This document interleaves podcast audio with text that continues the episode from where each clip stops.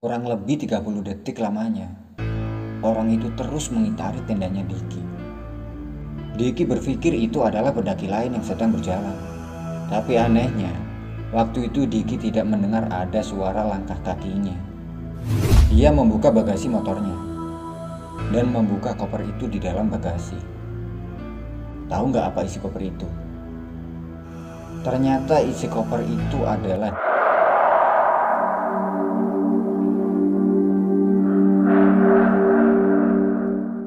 Halo teman-teman. Di mana pun kalian berada semoga tetap sehat selalu. Masih dengan gua Vidi. Di video kali ini Gua mau bawain sebuah cerita mistis dari Gunung Lawu. Jadi Pada bulan Suro kemarin Diki dan temannya yang bernama Hanif Sedang melakukan pendakian ke Gunung Lawu. Ketika di Gunung Lawu Diki bertemu dengan seseorang. Dan seseorang itu memberinya sebuah barang yang misterius. Seperti apa ceritanya? Tonton video ini sampai selesai. Kisah ini dialami oleh seseorang yang bernama Diki dan Hanif. Mereka berdua adalah teman akrab. Tempat tinggalnya Diki ada di Nganjuk, Jawa Timur. Sedangkan Hanif berada di Solo, Jawa Tengah. Tapi mereka kuliahnya jadi satu di Jogja. Karena waktu itu kuliah sedang libur karena pandemi, mereka semua tinggal di rumahnya masing-masing.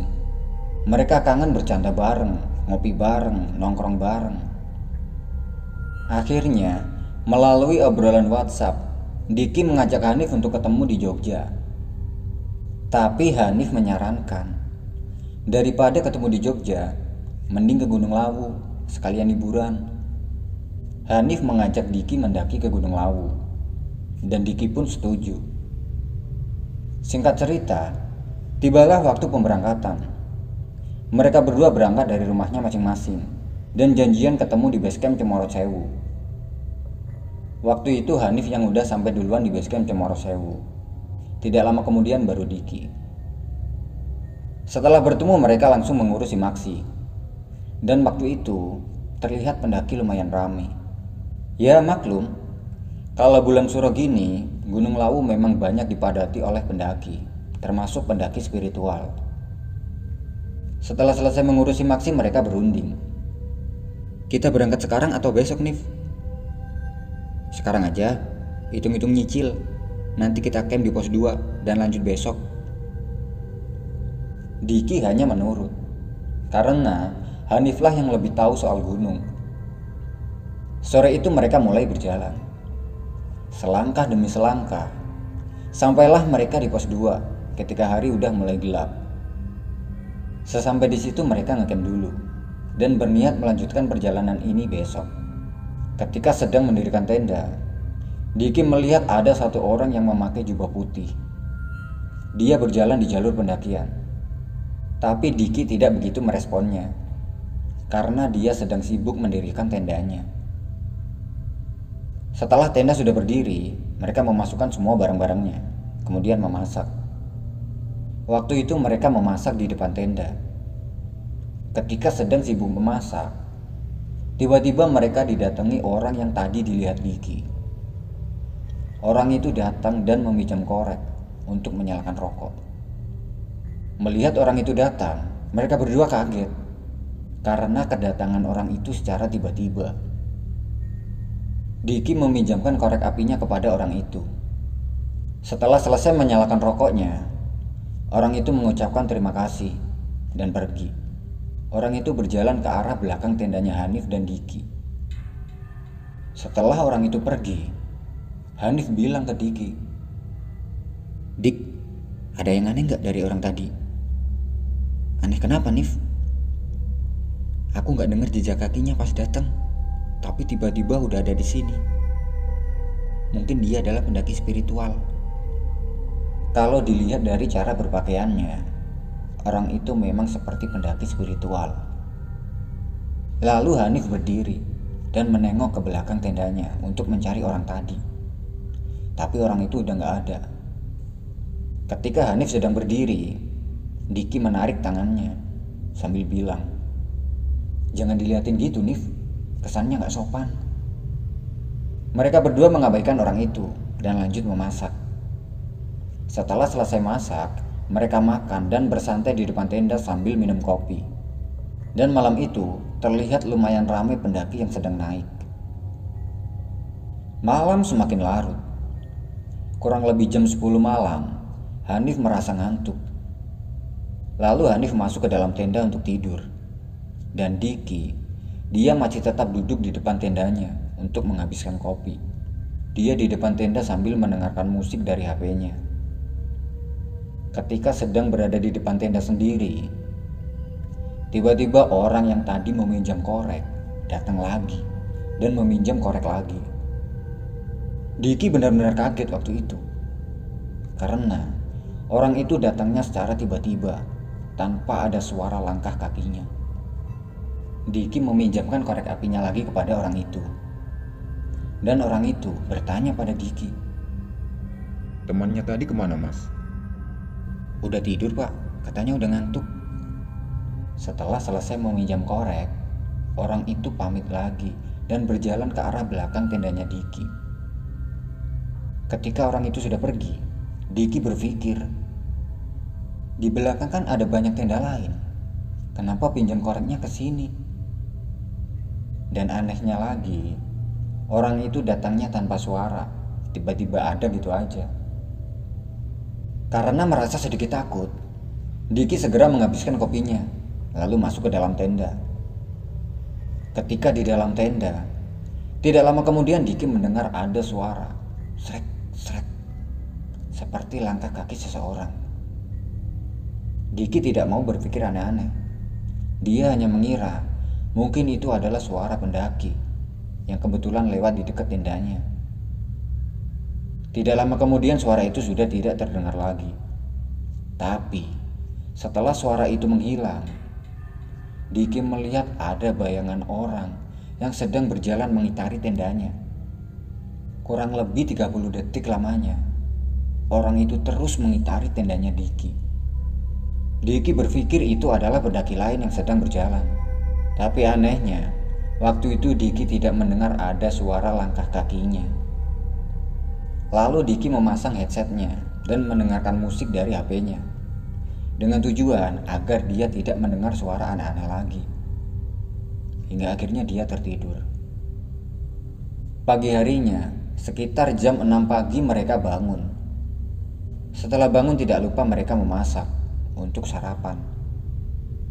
Ketika sedang memasak, Diki memikirkan tentang apa yang dilihatnya semalam di dalam tenda. Dan gak tahu kenapa, tiba-tiba moodnya Diki ini hilang. Dia udah gak bersemangat untuk melanjut perjalanan ini. Tapi melihat Hanif yang begitu bersemangat, akhirnya dengan berat hati Diki ikut melanjutkan perjalanan. Waktu sudah menunjukkan jam setengah delapan pagi. Mereka sudah selesai makan. Setelah selesai makan, mereka berkemas dan melanjutkan perjalanannya. Di sepanjang perjalanan, Diki mengajak Hanif untuk bergurau. Dengan tujuan agar dia lupa akan kejadian yang semalam dilihatnya dan agar semangat mendakinya kembali lagi. Tidak dirasa sampailah mereka di pos 3. Di situ mereka break sebentar untuk melepas lelah. Ketika sedang break di pos 3, tidak sengaja Diki mendengarkan percakapan dari rombongan pendaki lain. Dia mendengar sedikit kalau rombongan itu sedang membicarakan orang yang berjubah putih. Mendengar itu, Diki membisiki Hanif. Nif, coba dengar percakapan rombongan itu. Memangnya kenapa, Dik? Udah dengerin aja. Lalu Hanif coba mendengarkan percakapan dari rombongan itu. Tapi Ketika Hanif mendengarkannya, rombongan itu sudah tidak membahas orang yang berjubah putih lagi. Lalu Hanif bertanya pada Diki, mereka nggak ngomong apa-apa gitu Dik? Lalu Diki bilang pada Hanif, tadi mereka ngebahas tentang orang yang pinjam korek api sama kita di pos 2. Oh berarti itu memang pendaki spiritual Dik. Soalnya kalau suruhan gini, banyak pendaki spiritual di sini. Tidak lama kemudian mereka lanjut berjalan ke pos 4. Di tengah perjalanan menuju pos 4, Gak tahu kenapa tiba-tiba kakinya Diki ini merasa berat banget. Jadi jalannya dia sebentar-sebentar berhenti. Karena merasa keberatan, Diki mengajak Hanif untuk istirahat sebentar. Mereka beristirahat di dekat jalur pendakian. Nah, setelah mereka berhenti, Diki menaruh tas bawaannya di atas tanah.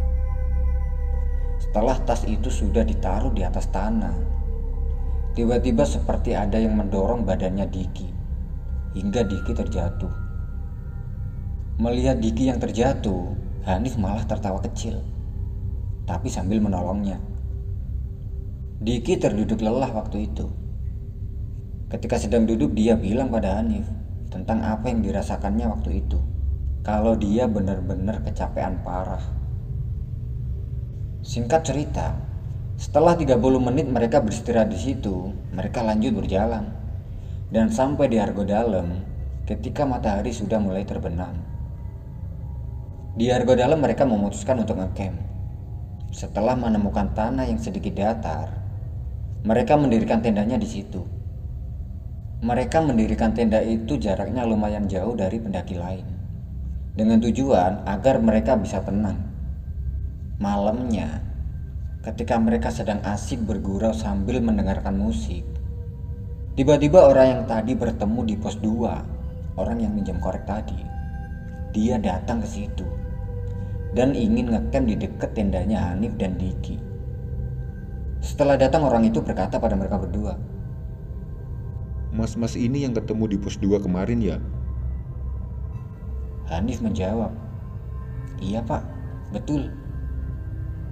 Lalu orang itu berkata lagi, Kebetulan, aku tak ngecamp di sini aja kalau gitu. Orang itu mendirikan tenda tepat di samping tendanya mereka. Melihat orang itu yang sibuk mendirikan tenda, Diki dan Hanif membantunya. Hingga akhirnya tendanya sudah berdiri. Dan mereka bertiga nongkrong sambil ngobrol di depan tendanya. Bapak kok sendirian? Sebenarnya nggak sendiri, ada banyak rombongan, tapi berpisah. Setiap suruhan saya mesti ke sini untuk sowan pada para leluhur tanah Jawa. Awalnya mereka takut dengan kedatangan orang itu. Tapi setelah asyik mengobrol dan nyambung, mereka sudah tidak takut lagi. Lalu bapak itu meminta makanan pada mereka berdua. Karena waktu itu makanan bapak itu sedang habis. Mas, ada sedikit makanan nggak? Kebetulan persediaan makanan saya sudah habis. Mau ke warung tapi nanggung. Hanif mengeluarkan makanannya yang ada di dalam tenda untuk dimakan bertiga. Setelah kurang lebih jam 12 malam, bapak itu pamit pergi dan meninggalkan tendanya di situ. Tapi setelah lama kemudian orang itu tidak juga balik ke tendanya. Hingga akhirnya Hanif dan Diki memutuskan untuk masuk tenda dan tidur. Pagi pun tiba, dan pagi itu mereka tidak melihat pendaki spiritual di tendanya, tapi tendanya terlihat terbuka. Mereka berpikir kalau orang itu sedang melakukan kegiatannya sebagai pendaki spiritual.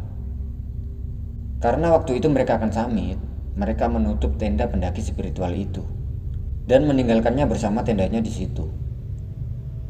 Mereka berdua berjalan ke puncak. Setelah sampai di puncak, mereka melampiaskan kesenangannya dan berfoto-foto. Setelah puas di puncak, mereka turun dan kembali ke tendanya. Sesampai mereka di depan tenda, ternyata tendanya pendaki spiritual tadi udah nggak ada. Mereka berpikir mungkin orangnya sudah turun duluan. Diki akan membuka tendanya untuk mengambil air minum. Ketika dia sudah membuka tendanya, dia sangat terkejut karena melihat di dalam tendanya ada banyak sekali makanan. Ada nasi kuning, tumpeng, dan lain sebagainya. Melihat itu Diki bilang pada Hanif, Nif, coba lihat ke sini. Hanif menjawab, Ada apa, Dik? Diki menunjuk ke dalam tenda, ke arah makanan itu. Hanif juga kaget. Dan dia bilang, Loh, kok bisa ada makanan? Mereka berdua hanya terdiam dan saling menatap. Awalnya mereka tidak berani menyentuh makanan itu, apalagi memakannya. Tapi Hanif berpikir, mungkin ini makanan dari pendaki spiritual tadi, Dik. Diki menjawab, bisa jadi sih, mungkin tadi dia dapat makanan dan mau memberikan kepada kita. Tapi kita nggak ada makanya taruh di tenda. Mereka berniat memakan makanan itu.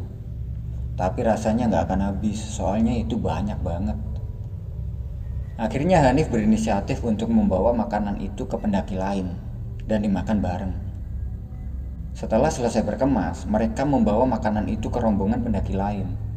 Dan rombongan pendaki lain itu sempat bertanya pada Hanif, dari mana dia dapat makanan ini. Hanif memberitahu pada mereka kalau makanan ini didapat dari seorang pendaki spiritual yang tadi ngecamp sama dia. Akhirnya makanan itu dimakan bareng sama rombongan pendaki lain hingga habis. Rombongan pendaki lain itu mengucapkan terima kasih. Setelah selesai makan, mereka berdua pamit untuk turun duluan. Singkat cerita, sampailah mereka di base camp Cemoro Sewu, kurang lebih jam 3 sore. Mereka memutuskan untuk langsung pulang sore itu. Tapi sebelum pulang, mereka bertemu dengan pendaki spiritual itu lagi. Tepatnya di area camp di dekat base camp. Lalu Diki bertanya pada bapak itu, Pak, tadi sampean tah yang naruh makanan di tenda kami? Bapak itu menjawab, Iya mas, saya dapat makanan dari rego dalam. Rencananya mau tak kasih ke sampean berdua, tapi sampean berdua nggak ada, jadi tak taruh di dalam tenda. Diki menjawab, Terima kasih ya pak, tadi makanannya udah dihabisin bareng rombongan pendaki lain. Lalu bapak itu bilang pada mereka berdua, Mas, sampean pulangnya ke arah mana? Hanif menjawab, Saya ke Solo pak, teman saya ke Nganjuk.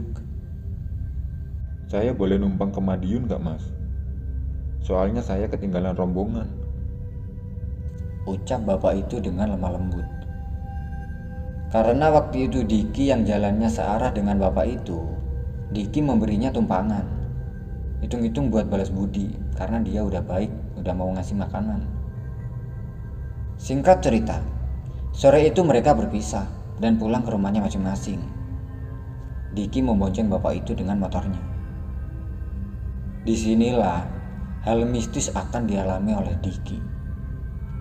Awalnya Diki mengira itu orang biasa, tapi ternyata dia adalah makhluk halus atau jin yang menyerupai manusia. Waktu itu kurang lebih jam 7 malam. Ketika Diki sudah sampai di daerah Madiun dan membonceng bapak-bapak tadi, tepatnya di tengah hutan. Bapak itu meminta Diki untuk belok ke dalam gang. Katanya itu adalah gang menuju ke rumahnya. Diki menurut dan belok ke dalam gang itu. Tidak jauh setelah masuk gang, sampailah dia di rumahnya bapak-bapak itu. Ternyata rumahnya bapak-bapak itu gede banget, kayak keraton. Dan Diki, dia terheran karena melihat rumah segede itu. Rumah itu gede banget pokoknya, udah kayak istana. Bapak-bapak itu mempersilahkan Diki untuk mampir ke rumahnya dulu. Tapi Diki nggak mau dengan alasan takut pulangnya kemalaman. Kemudian bapak-bapak itu meminta Diki untuk menunggunya dulu di depan, sementara dia masuk ke dalam rumahnya. Tidak lama kemudian, orang itu keluar sambil membawa koper yang ukurannya nggak begitu besar. Dan koper itu diberikan kepada Diki. Awalnya Diki menolak karena sungkan tapi orang itu memaksa Diki untuk menerimanya. Dan dia berucap, Mas, nolak rezeki itu nggak baik loh. Akhirnya Diki menerima koper itu. Setelah diterima, bapak itu berpesan pada Diki. Ini rezeki buat sampean. Tapi pesan saya, jangan buka koper ini sebelum sampean sampai di rumah. Sebenarnya Diki mau menanyakan apa isi koper itu, tapi nggak jadi karena nggak enak. Diki hanya mengiyakan kata-kata orang itu. Dan koper itu dimasukkan ke dalam bagasi motornya. Karena kebetulan bagasi motornya lumayan luas dan cukup untuk menampung koper itu. Setelah koper itu dimasukkan, Diki pamit pulang. Di perjalanan Diki memikirkan apa isi koper itu. Dan kenapa koper itu nggak boleh dibuka sebelum dia sampai di rumah. Di sisi lain dia juga berpikir, kok ada orang sekaya itu? Setelah sekitar 6 km dia berjalan mengendarai motornya.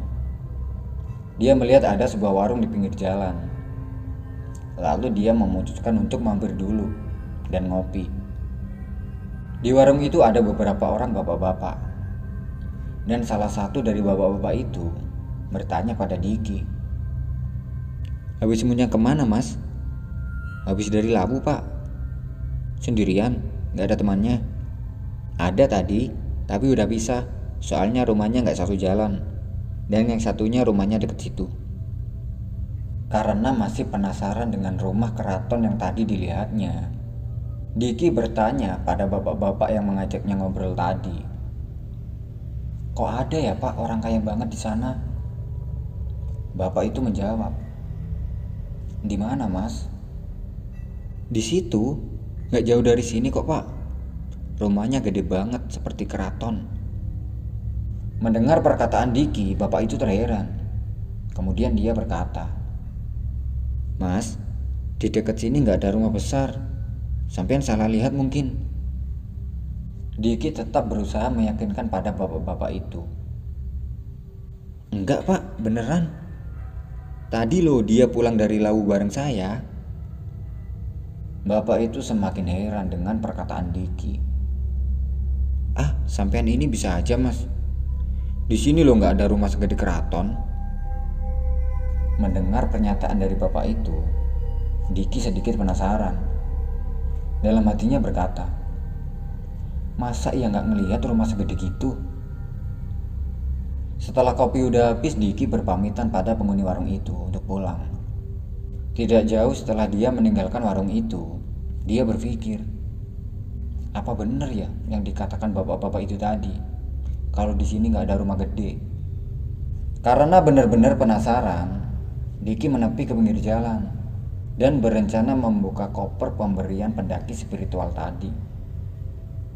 Sebenarnya waktu itu dia canggung untuk membuka koper itu. Soalnya, tadi pendaki spiritual itu berpesan kalau jangan buka koper ini sebelum sampai di rumah. Tapi rasa penasaran tidak mengurungkan niat Diki untuk membuka koper itu. Dia membuka bagasi motornya dan membuka koper itu di dalam bagasi. Tahu nggak apa isi koper itu? Ternyata isi koper itu adalah daun yang udah kering. Melihat isi koper itu, Diki shock. Lalu dia duduk di dekat motornya untuk menghisap rokok. Dia berpikir, mungkin kata orang yang di warung tadi benar. Tapi tadi jelas-jelas Diki melihat ada rumah segede keraton. Diki semakin penasaran. Setelah rokok yang dihisapnya habis, dia putar balik ke arah rumah pendaki spiritual itu untuk memastikan. Ternyata sesampai di sana, dia tidak melihat ada gang yang tadi dilewatinya. Di situ hanya ada hutan dan jalan setapak. Melihat itu semua adalah kejanggalan, Diki cepat-cepat pergi dari tempat itu karena takut. Ternyata rumah sebesar keraton yang tadi dilihatnya itu adalah rumah gaib. Dan orang yang tadi menumpang dari Gunung Lawu itu adalah makhluk halus ataupun jin yang menjelma menjadi manusia. Untungnya itu jin baik, sehingga dia tidak mencelakai Diki sama sekali. Andaikan waktu itu Diki membuka kopernya di rumah, mungkin isi koper itu bukanlah daun. Nah, gimana ceritanya teman-teman? Kasih pendapat kalian di kolom komentar. Buat teman-teman yang punya cerita mistis di gunung ataupun di tempat lain, dan ingin di-share di channel ini, teman-teman bisa kirimkan ceritanya ke email ini. Atau lebih lengkapnya teman-teman bisa cek di kolom deskripsi. Terima kasih sudah menonton. Gua Vidi dan sampai bertemu di video berikutnya.